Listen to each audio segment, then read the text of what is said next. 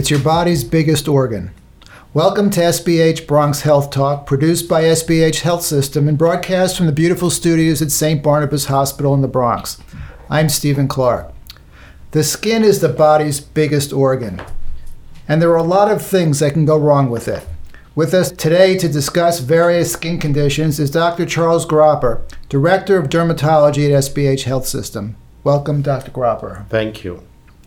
I know we spoke recently about skin conditions like atopic dermatitis and eczema for an article in the upcoming uh, SBH Physician magazine, and you mentioned how diagnosing a skin condition comes down to really playing Sherlock Holmes in many cases. Why don't you start out by telling us about the patient who came to see you complaining of a rash around her mouth that started shortly after Christmas. I thought that was an interesting story. Yeah, thank you for asking about that patient because it was a it was a very satisfying case um, in terms of being able to figure out what was going on, which in medicine sometimes we're more successful with than other times. Uh, in this particular case, this was around the holiday season, so everybody is fairly cheerful mood for the most part. And uh, a woman came in and said she had a very itchy rash around her mouth. And uh, when things are itchy and red and scaly, in general terms, we, we put that into a category called uh, eczema, which are generally red and scaly things. And eczema can be just related to dryness, it can be related to irritating substances on the skin, it can be related to people who have a so called atopic background, meaning things like asthma or seasonal allergies. But it also can be an allergy. So this, we looked at this rash, and the woman had a little history of uh, well, let me jump ahead to what we did. We said, well, let's be, you know, we, we went ahead and did allergy testing. We did get a little more history first, but I'll come back to that. And it showed two interesting things. It showed she was allergic to, uh, and the kind of testing we do in dermatology is a little different than what the allergist does. Allergists, allergists usually do a kind of testing called type 1 immunity or IgE mediated immunity, which are looking for internal food, internal allergies to things like, let's say, food or pollen or dust. In dermatology, we more often work with what's called contact dermatitis, meaning people developing eczema like rashes on the skin as a reaction to things that touch the skin. And we thought about that in this case because it was kind of very well demarcated, almost like a straight line, almost like something had touched her, which she was allergic to. So we did allergy testing, and it showed two positives. It showed positive to epoxy components found in scotch tape, and it showed also allergy to over the counter bacitracin ointment, which a lot of people use. So, what the woman had said again, history was she got this rash, it was holiday time, it was itchy, she used some bacitracin she had at home, and as we spoke to her, we realized what had happened. This is what I came to call gift wrap dermatitis.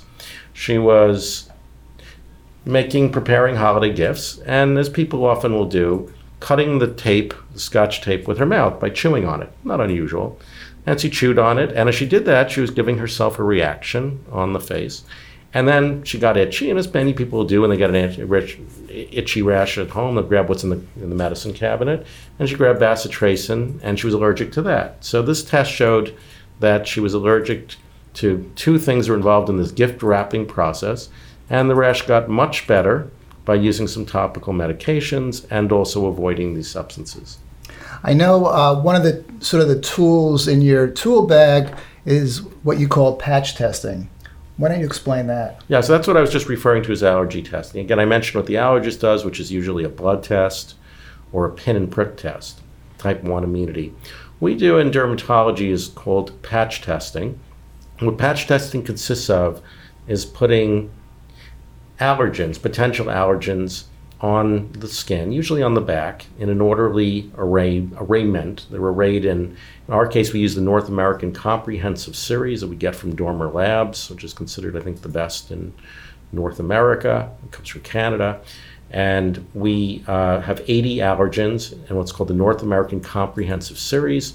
Uh, this series of allergens is a group of allergens which is updated every year or two by an international panel of experts to try to have within it the most likely things that people are going to be allergic to. We put on these eight patches. Each patch has 10 possible allergens, things on them and we leave it on for two days. Contact dermatitis on the skin is something called delayed hypersensitivity. So, for example, similar to poison ivy, if you go to the park on a Sunday, usually you don't break out a few hours later, usually break out one or two days later. So, in the same way for testing for it, we put the patches on on day one, and then we see people back after 48 hours. And then, if they're able, we actually like to see them back uh, uh, several more times. But we're looking for reactions, and then if there's a particular one that's positive, we can print out what, what is positive, what they need to avoid. And, and this can be an allergic reaction to anything in the environment, something you eat, something that rubs against you, right? Well, not so much what you eat. Again, okay. the, the internal allergens tend to be more the world of the allergist, more the world of people who get hives. Hives are swellings of the skin, very common. And you know it's a hive if it moves around over 24 hours. If somebody says comes in and says I have a hive for the last week, it's it's probably something else, and that would be more typical for food. Let's say they're allergic to shellfish and they eat that. Most likely they'll get hives, swelling right. of the skin, swelling of the lips, which can be dangerous, especially if it interferes with breathing. We're dealing here with the world of eczema, so it's usually a persistent, red, scaly kind of rash. Now, is that one of the first things you do, patch testing, when, when it's not obvious?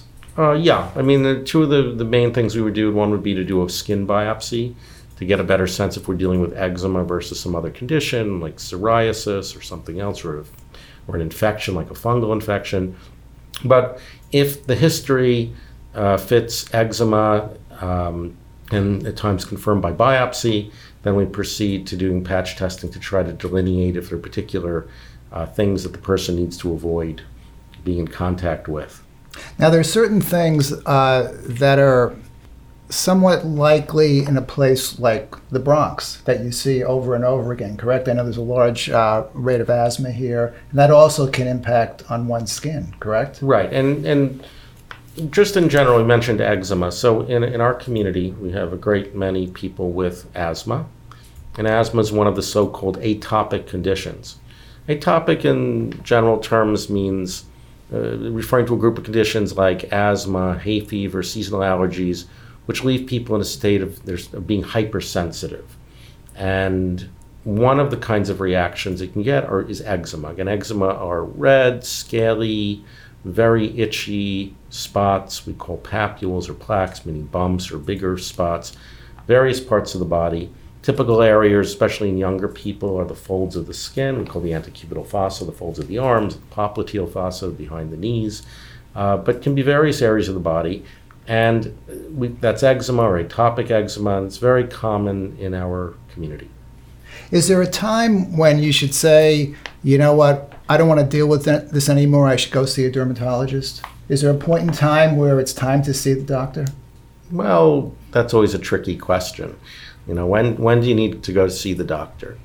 Um, you know, I guess for any medical condition, you need to see a professional if it's if it's impacting your health or your life in a way that's significant and which is preventing you from functioning. So, for example, people, especially kids with eczema, often they talk about eczema not being a condition or disease just of the child, but of the whole family. It has a great impact on the parents, the family, the siblings, because if you really bad eczema, you're going to sleep poorly. It may affect schoolwork. So, eh, you know, if, if something's not getting better, it makes sense to show a dermatologist if at all possible, you know, to make sure it's the correct diagnosis. And because we do have very good treatments now, which it's a shame to have people suffer when they don't need to.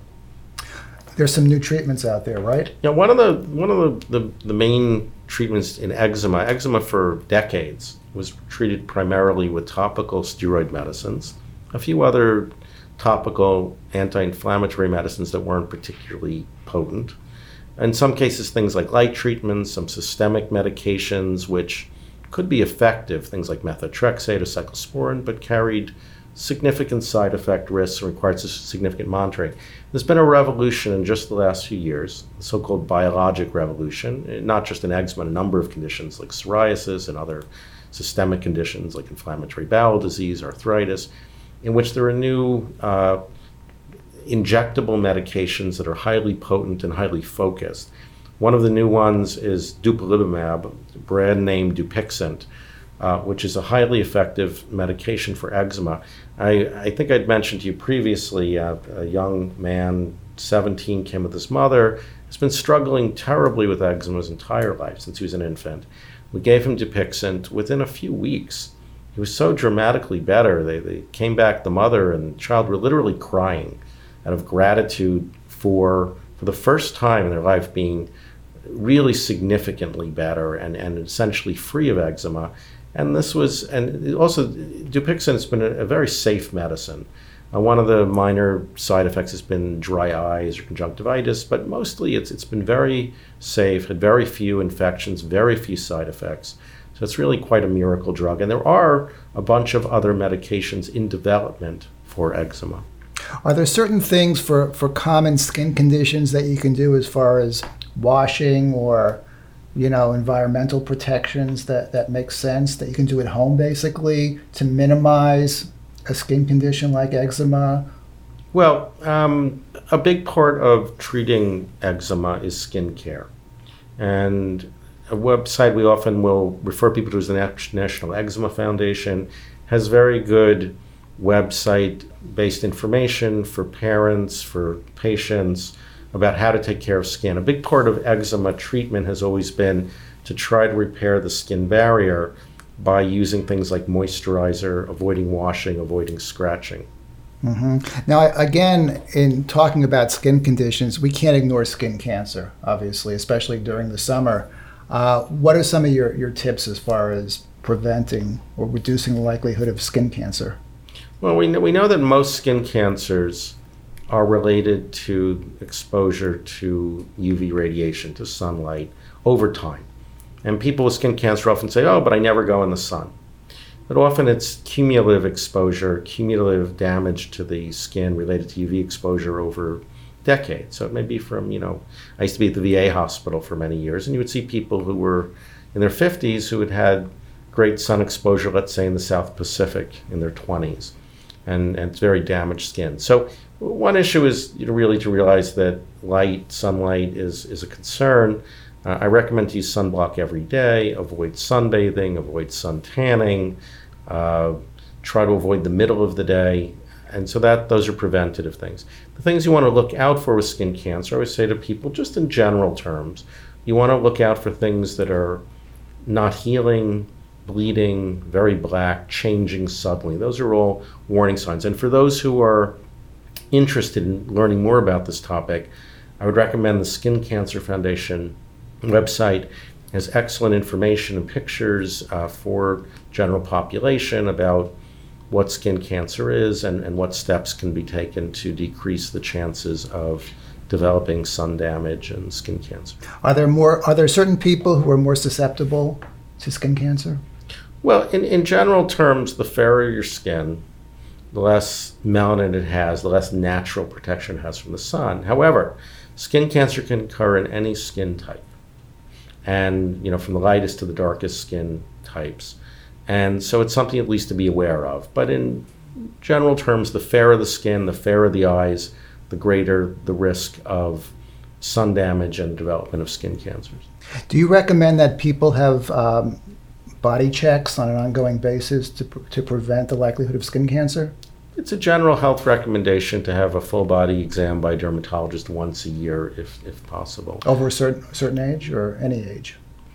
I would say anybody, you know, over adult, you know, in, as an adult. Now, it should be more so if you have a history, a family or personal history of skin cancer. And there are different types of skin cancer, right? Right. Just in, in general terms, the three most common kinds of skin cancer are in order of decreasing how, how often they occur, but also increasing severity in some ways. The most common is basal cell carcinoma, typically a shiny, pearly, bleeding, non healing spot. Uh, basal cell carcinoma is pretty common. Um, most of the time, if treated, it does not spread. Though there are cases where it does, so it's important to treat it. It can be disfiguring, and if it does spread, it can be very aggressive. Uh, but that's you know, the most common kind. Squamous cell carcinoma, which is typically appears as a non-healing crusted red spot, though can look a few different ways. But again, something changing, not healing. And then most serious is melanoma, which is usually, though not always, a very dark colored spot, especially dark brown or black, with changing variable colors and shape and changing rapidly. And that's the most serious and the one that, of all, is, has the hard, highest potential to spread and become fatal if, if not caught early. And it can occur anywhere on your body, right? It can occur anywhere on the body. Um, both sun exposed and non sun exposed areas, more common on sun exposed areas, but it can also be non sun exposed. So something not healing uh, needs to be addressed. I point out you asked before about skin type, and a in darker skinned people, a kind of skin cancer which is more common is actually well, it's relatively rare, but if it does melanoma does occur, it'll sometimes occur around the fingers, and that's a particularly aggressive kind of melanoma. You treat skin cancer, right? Uh, yes. How, how is it typically treated? Well, you know, my role is often one of diagnosis. So we'll typically biopsy things. And to say we treat it, uh, if something's a skin cancer, I will often refer the lesion to a surgeon, either dermatologic surgeon or general surgeon or plastic surgeon, depending on the location and circumstances, to make sure the lesion's completely removed. So we treat it in the sense of diagnosis, but as a more medical rather than surgical dermatologist, I tend not to be the final treater of it. Okay, uh, well, thank you, Dr. Gropper. We're running out of time here, but thank you for joining us on SBH Bronx Health Talk. For more information on services available at SBH Health System, visit www.sbhny.org. And thank you all for joining us. Till next time.